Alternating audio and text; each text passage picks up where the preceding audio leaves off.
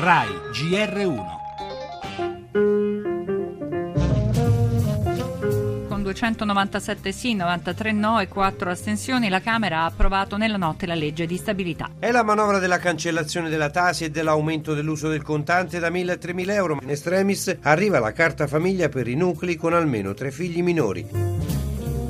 Una legge di stabilità che taglia le tasse, investe sul sud, mette a disposizione risorse importanti per le imprese. Non ci sono misure strutturali per il rilancio degli investimenti e dell'economia, poco e niente alle famiglie e il sud dopo decenni può ancora attendere. Cercavamo una norma che potesse aiutare chi ha un disabile o un invalido in casa, è stata bocciata da un governo evidentemente inumano sono una serie di provvedimenti che sostengono il reddito delle famiglie e favoriscono le imprese. E se ognuno dei 19 paesi europei seguisse questo schema, l'Europa tornerebbe a crescere tutta assieme.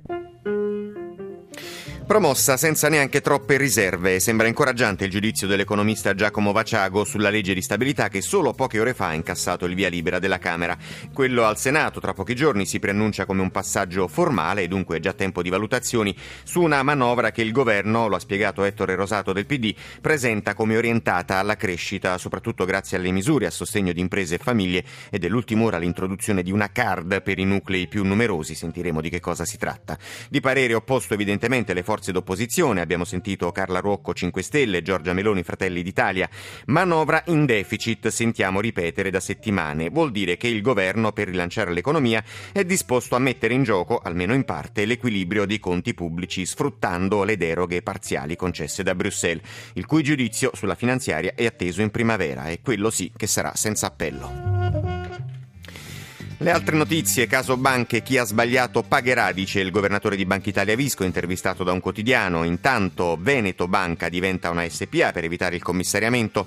La politica aumenta la tensione all'interno di Forza Italia. Il Cardinal Bertone risarcisce il Bambin Gesù di Roma con 150.000 euro. È una donazione volontaria per assistere gli orfani, sostiene l'alto prelato.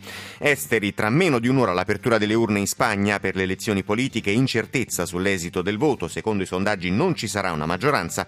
Torneremo anche sulla strage di ieri di bambini nell'Egeo e dall'inizio dell'anno sono 700 i piccoli migranti che hanno perso la vita nel tentativo di raggiungere l'Europa. Musica, la scomparta di Kurt Masur, uno dei più grandi direttori d'orchestra dei nostri tempi, poi il calcio, Serie A, ultima giornata prima della pausa invernale.